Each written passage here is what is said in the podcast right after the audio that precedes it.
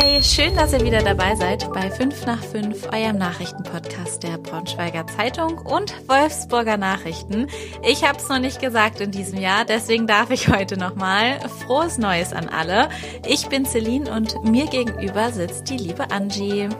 Und ich habe es euch auch noch nicht gewünscht. Frohes neues Jahr und hallo. und das sind heute unsere Themen. In Niedersachsen erhöht Stundenzahl in Grundschulen. Der VfL Wolfsburg im Trainingslager. Unser Sportkollege ist live vor Ort.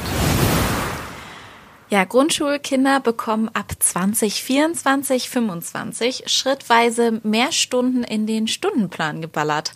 Dazu äh, wird der entsprechende Erlass des Landes jetzt geändert und ähm, ja, das hat eigentlich ähm, diesen Grund, weil im Dezember hatte die Kultusministerin Julia Willi Hamburg gesagt, dass die Ergebnisse von der PISA 2022 sehr besorgniserregend sind und analysiert werden müssen. Ja, ich weiß noch genau, was das für einen Schrecken ausgelöst hat. Aber man darf auch nicht vergessen, und das hat Julia Wille Hamburg auch betont, die Bedingungen von Bildung haben sich eben gravierend verändert. Vielfachkrisen, gesellschaftliche Veränderungen, Fachkräftemangel, die Liste ist lang.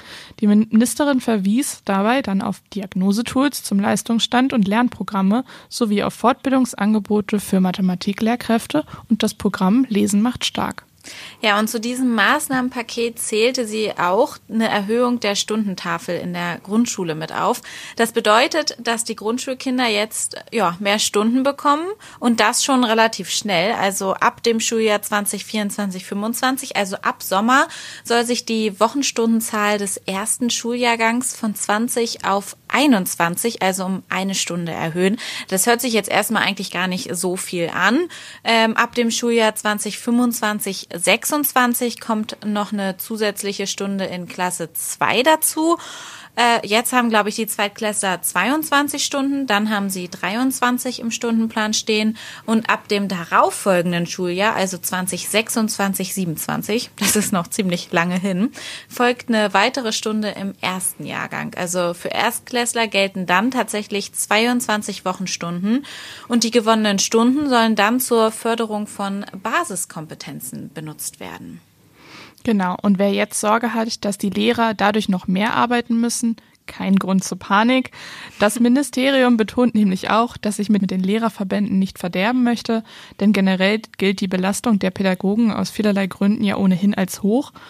Ja, ich kenne das sogar von zu Hause. Ich würde sagen, Freund, du kannst wahrscheinlich aus dem genau, Nähkästchen plaudern. Genau, mein Partner ist auch Lehrer. Ich kenne das, wie viele Stunden er noch am Schreibtisch sitzt. Wir verlinken euch auf jeden Fall den Artikel nochmal in den Show Notes.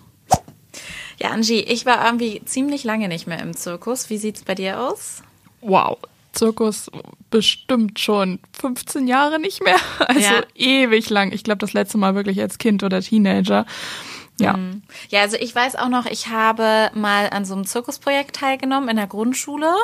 Ähm, da war ich dann, glaube ich, eine Bauchtänzerin. Oh. ja, naja. Auf jeden Fall Schlagzeilen macht jetzt äh, ein anderer Zirkus und zwar der Braunschweiger Weihnachtszirkus. Der hat jetzt nämlich äh, Vorstellungen absagen müssen und das sind insgesamt zwölf Stück. Stück, Stück, das ist, äh, ist schon mal eine echte Hausnummer.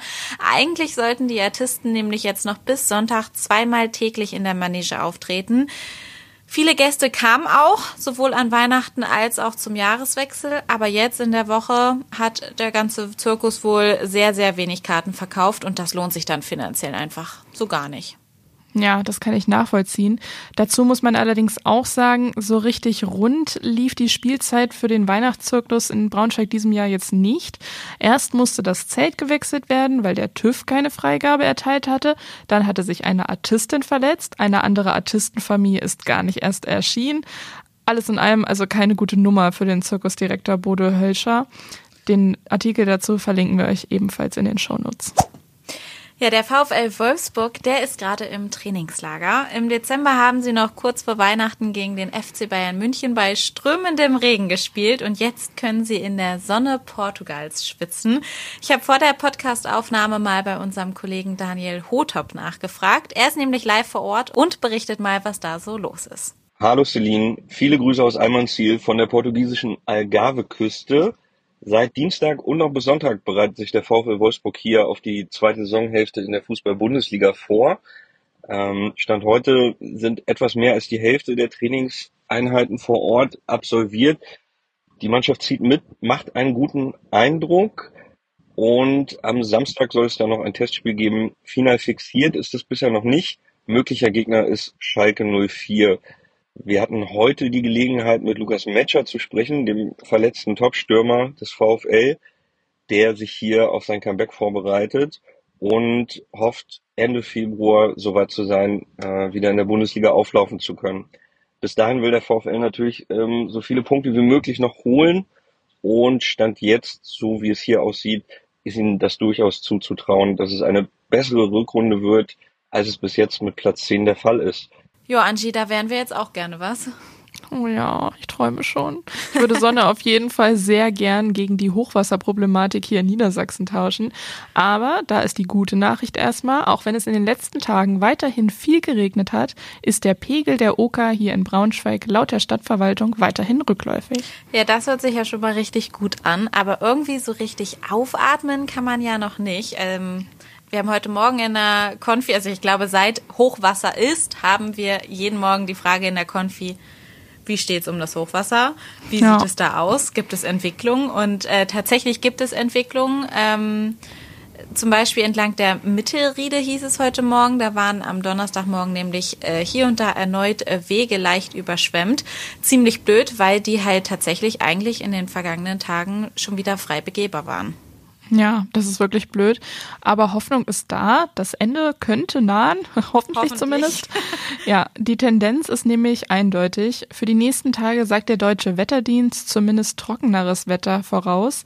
Deswegen kann zum Beispiel auch der mobile Deich, der das Wasser hier in Braunschweig ja von der Innenstadt abhalten sollte, wieder abgebaut werden. Morgen, also Freitag dann, werden die Arbeiten dann irgendwann erledigt sein und dann ist auch die Straße Krahlenwall nicht mehr gesperrt. Ja, sehr gut. Wir verlinken euch den Sammler nochmal. Da gibt's wie immer die wichtigsten Infos zum Hochwasser. Ja, Angie, zugegeben, Haushalt und Politik, das sind nicht so meine Lieblingsthemen. Ich glaube aber deine eher schon, oder? Boah, da übertreibst du jetzt ein bisschen. zumindest die Politik liegt mir ja nicht ganz so fern. Ich äh, habe es zumindest studiert, aber das heißt jetzt auch nicht, dass ich Expertin in allem bin. Ja, na gut. Aber äh, ist ja auch egal. Äh, die Stadt Wolfsburg, die hat jetzt nämlich ihren Haushaltsplan veröffentlicht und will ja, ziemlich viel Geld investieren. Zum Beispiel 15 Millionen Euro für den Glasfaserausbau. Richtig viel kostet zum Beispiel auch die neue Feuerwehrwache in Wolfsburg. Rund 120 Millionen Euro. Wow, das ist echt verdammt viel Geld, wird die neue Hauptwache der Berufsfeuerwehr insgesamt kosten. 18 Millionen Euro sollen 2024 abfließen, 2025 dann sogar 40 Millionen Euro. Auch in die Bildung steckt die Verwaltung in diesem Jahr ziemlich viel Geld. Mehrere Millionen Euro sollen da zum Beispiel für Sanierungen von Schulen verwendet werden. Das ist doch auf jeden Fall eine gute Sache. Ja, und wenn wir schon mal bei Verwaltungsthemen sind, bleiben wir gleich dabei, aber bei etwas schöneren, weil die Städte, die haben jetzt die beliebtesten Vornamen 2023 verraten. Und Angie, frag mal, ist ein potenzieller Vorname dabei, wie du vielleicht später mal deine Kinder nennen möchtest? Nein, und da bin ich richtig froh drüber. ich habe da schon, oh, ich glaube, seit seit acht, neun Jahren einen Namen, zumindest für ein Mädchen im Kopf, den ich jetzt hier auch nicht verraten werde.